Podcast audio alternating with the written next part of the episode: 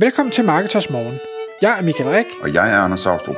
Det her er et kort podcast på cirka 10 minutter, hvor vi tager udgangspunkt i aktuelle tråde fra forumet på Marketers.dk. På den måde kan du følge, hvad der rører sig inden for affiliate marketing og dermed online marketing generelt. Godmorgen Michael. Godmorgen Anders. Så er det tid til Marketers Morgen podcast. Og i dag Michael, der skal vi snakke om øh, et emne, som du er kommet til at tænke en hel del på, på grund af en oplevelse, du havde på en affiliate-konference, en workshop, som du holdt sammen med Shoporama her for nylig, og øh, hvor du spurgte ud i rummet og fik øh, 17 svar, som alle sammen var negative.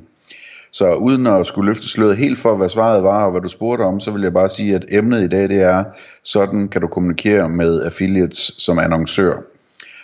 Prøv at fortælle os, hvad det var, der skete. Jeg står til den her øh, heldags øh, workshop konference og underviser i affiliate marketing for de her Shoporama shops. Og øh, jeg spørger, øh, det er noget af det første jeg spørger mig, siger, hvor mange er allerede i gang med et affiliate program? Og der sidder de her 20 forskellige shops i lokalet, og øh, jeg tror det var cirka 17 af dem, der rækker hånden op og siger, at vi er i gang med et affiliate program. Og jeg spørger lidt ind til de forskellige og siger, hvor, hvor lang tid har I egentlig været i gang? Og det er alt fra, fra 6 måneder til 12 måneder til 24 måneder. Jeg tror endda, der var nogen, der havde øh, været i gang mere end 24 måneder. Og så stiller jeg et, et spørgsmål, hvor jeg måske godt kendte svaret, men jeg tænkte, nu, nu ser vi lige alligevel, hvor jeg siger, hvor mange af jer har været i dialog med jeres affiliates? Og her mener jeg ikke, at en affiliate har skrevet og spurgt om noget, som man har svaret på. Nej, hvor mange af jer som shopejere har taget kontakt til en, en af jeres affiliates for at få, ja, høre hvem de er, øh, få et øget samarbejde, høre hvordan de kan hjælpe dem, eller noget i den stil. Og der måtte øh, alle de 17 øh, desværre erkende selv, dem der havde været i gang i øh, mere end to år, at det havde de aldrig gjort. Og jeg ved, Anders, du, du sagde, at det, det overrasker egentlig dig. Øh, og, og... Ja, det gør det. altså, jeg, jeg er med på, at der er mange, der ikke gør det, men, men at det er 0 ud af 17 øh, i det her tilfælde, det, øh, jeg havde nok gættet på sådan, ud fra dem, jeg taler med, øh, at det ville have været to eller fem ud af de 17 som, som havde gjort det. Men øh, det var så 0 den her gang, så det er vildt nok. Nu, nu skal jeg jo så sige, det er jo ikke sikkert, at de kan huske to og et halvt år tilbage, og om de har gjort det. Så der kan der godt være nogen, der har skrevet en enkelt. Men det er jo tankevækkende, de mente ikke selv, de gjorde det. Øh, men der var ikke nogen tvivl om, de vidste alle sammen godt, at de øh, nok burde gøre det. Øh, jeg var ikke så overrasket, fordi nu, nu sidder jeg jo også som affiliate på den anden side, og er måske til med 150 programmer, og jeg kan jo se, hvor lidt kommunikation jeg får. Altså jeg, jeg tror, jeg kan komme på, på et par eksempler, eller sådan noget fra nogen, jeg har hørt fra. Så, så det er ikke underligt, at de ikke gør det. Jo, det er underligt, at de ikke gør det, men, men det er ikke unormalt, at de ikke gør det. Så det tog vi selvfølgelig en, en snak om, øh, hvor, hvor jeg kommer med det eksempel, jeg altid bringer på banen, hvor jeg siger, jamen forestil dig nu, at du ansætter en kommissionsaflønnet sælger, du, de kommer ind i din virksomhed, der er et kontor, der er en mobiltelefon, der er en laptop, der er et eller andet, så siger du hej, velkommen til, så vender du dig om og går, og så snakker du ikke med dem de næste to år.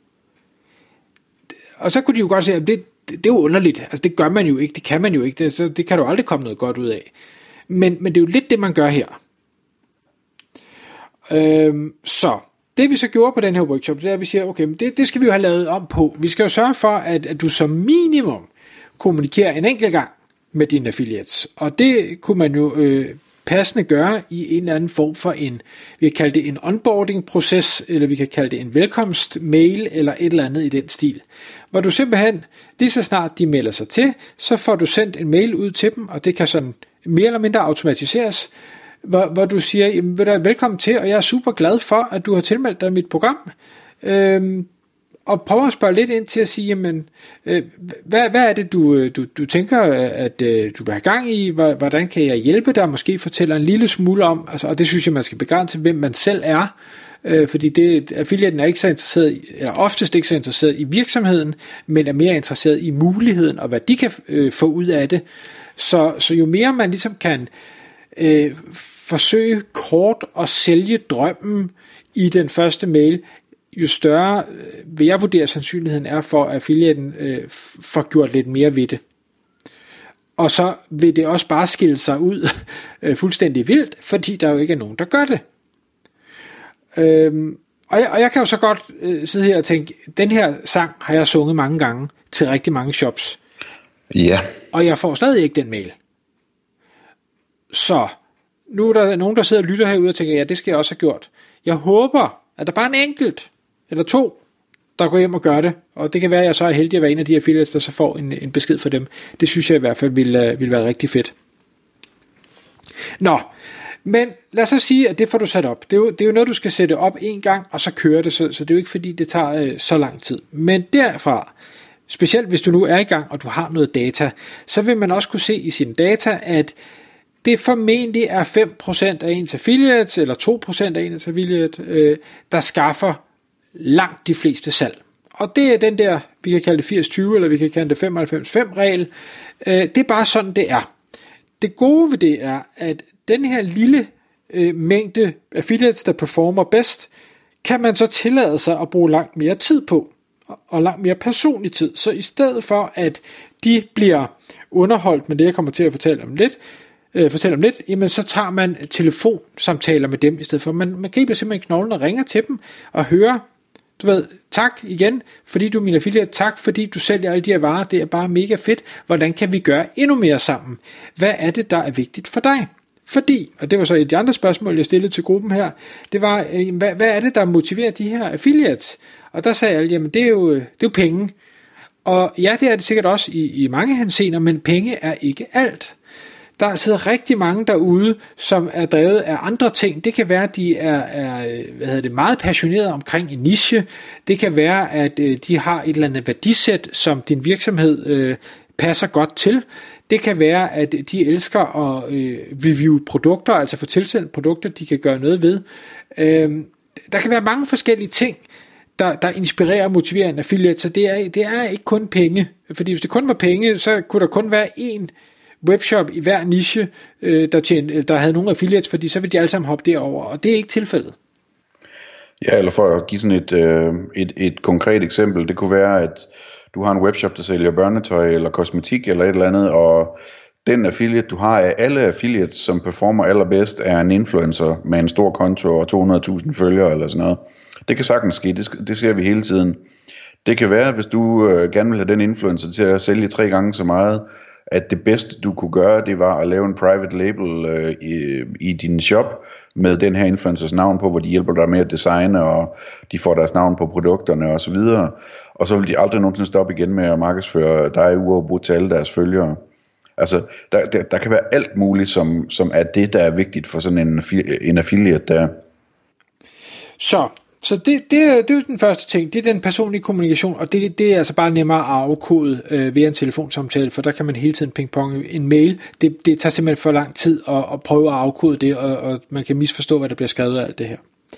Men resten af affiliates skal man ikke lade være at kontakte, bare fordi de ikke performer lige nu. Det er ikke det samme som, at de ikke har øh, evnerne til det, øh, og kan blive store. Det er bare et spørgsmål om, at de formentlig har prioriteret anderledes. Så der er min anbefaling, at der får man sat en anden øh, e-mail-serie eller autoresponder-serie op, hvor man forsøger at gøre to ting. Et, at give så meget værdi til affiliaten, som man overhovedet kan, uden at vide selvfølgelig, hvad deres værdisæt er, og hvad det er, der, der får dem til at, at, at tænde, men også for at sige, hey, jeg er her stadig. Hey, jeg er her stadig hey, jeg er her stadig, fordi det, jeg jo også kan se selv som affiliate, det er, at så sidder man en eller anden dag, hvor man har, har god tid, og så tænker man, at det kunne også være fedt at gøre X. Jeg melder mig til de her tre programmer, øh, og så kommer dagen efter, og så øh, ramler det hele, fordi man har sat for mange skibe i søen, og så glemmer man det lidt igen. Øh, og hvis ikke at man så bliver mindet om, at de der på, man havde en eller anden tanke, man havde en eller anden drøm eller vision omkring det her, jamen så er det ikke sikkert, at det nogensinde kommer tilbage. Men der kan man via sådan en autoresponder-serie sørge for, at man hele tiden er top of mind. Så for lige at og så slutte af med den, hvad er det, man skal skrive i de her mails? Der kan man skrive mange forskellige ting, men, men det, man skal, det jeg synes, man skal gøre, det er, at man skal sige, hvordan kan jeg give den her affiliate, der sidder i den anden ende, så meget værdi som muligt?